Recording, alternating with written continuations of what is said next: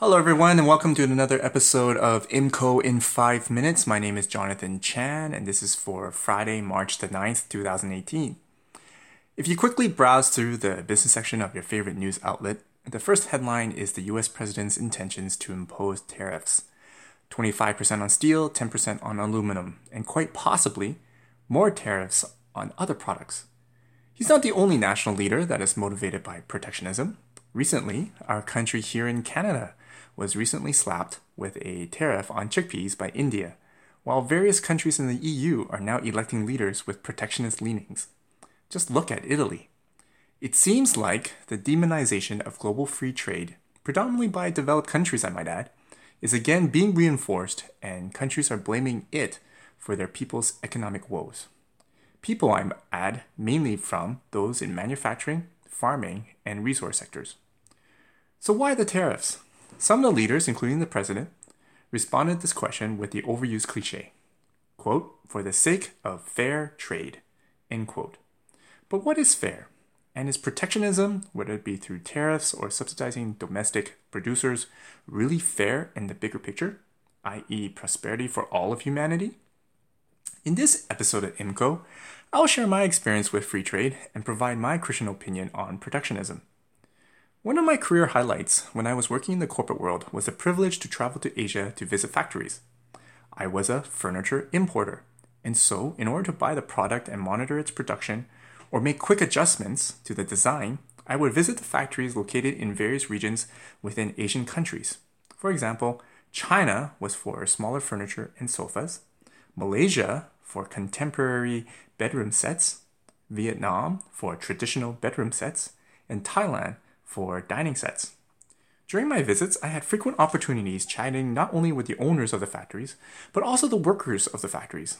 I even had the opportunity to stay in their dorms overnight, partly because the distance between the hotel and the factory were, was quite a ways, but also part of me wanted that novel experience in living in a dorm among the very people who made my furniture. Like many of you at home, we've heard through Western media and unfortunately various nonprofits telling us how horrible the living conditions were in these factories and how awful the workers were treated. And so, being Asian myself, I was able to immerse myself in dormitory living, ate dormitory food, and followed and chatted with workers during the workday just to see if the Western media were right about their observations. Turns out, they were wrong. For all the workers I've chatted, they all wanted it to be in the factory as opposed to being a farmer in the rural countryside. When they're in the factory, you are provided with shelter, food, clean uniforms, healthcare, and in some factories, a scholarship to fund your education and not to mention money for your children's education.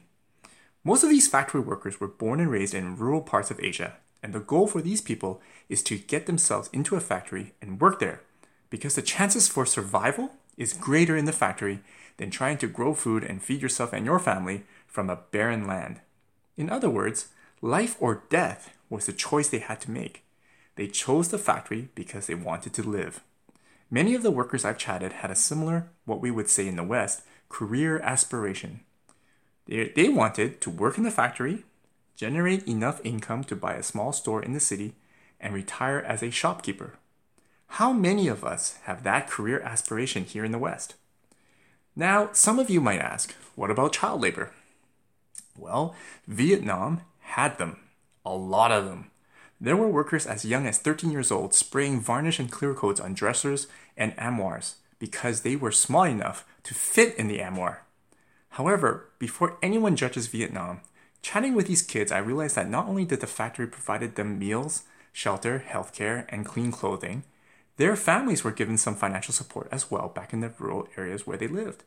Sure, by Western standards, these kids should be frolicking and playing with their friends, go hang out, do sports, and do what Canadian teens do.